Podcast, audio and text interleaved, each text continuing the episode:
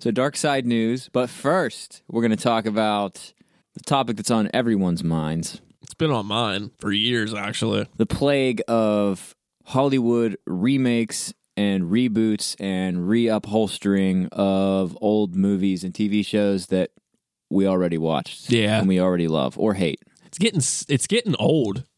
Like I like as a huge movie fan, like I I'm sick of it. Like Yeah. there's just no It creativity just in Hollywood. seems like anymore. every movie that comes out is already came out. Yeah. Yeah. Like every big box office movie that is going to be coming out here anymore is basically ones that we've already seen Yeah. or based off of things that we've already seen. Like some of them I get excited for. Like uh, okay, like what?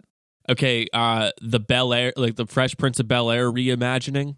What is that? It's called it's just called Bel Air, but it's based in like today's times kind of like how the Fresh Prince was. Like kid moves from Philly to his rich uncle's place in Bel Air because he's getting in trouble and it's like it's more of like it's not any funny at it's more of a serious movie than anything. It's not a comedy It's or a anything. But movie? it, yeah, yeah, it's a movie. Sounds terrible. It- uh, I don't want to see The that. trailer it l- makes it look good. Who's Watch in the it? trailer. It's Is it not that Jaden- bad. Is it Jaden Smith? No, no, none. Will S- What a mistake. none of the Smith family is, has nothing to do with this. I'm pretty Lost sure. opportunity. That's that's a lost opportunity. I would watch that. Jaden Smith. Yeah, absolutely. It'd be Oh, hilarious. God. Yeah, I guess it'd be Especially the more funny. serious they try to make it, the funnier it would be with him.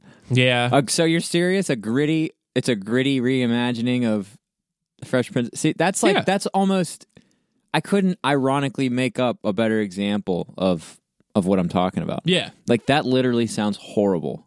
but it doesn't. I I thought the But you're same saying that thing the trailer too. looks But good. Yeah, as a legit like movie lover and shit, I'm kind of excited for it because it doesn't look that bad.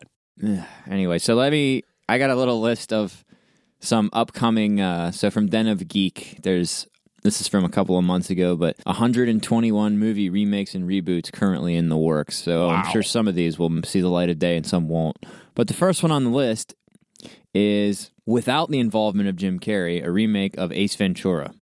Yeah, no one really wants to be How involved with Jim are you e- Carrey eat- anymore, man. How, how do you have Ace Ventura without Jim Carrey? Because Who's going to watch that?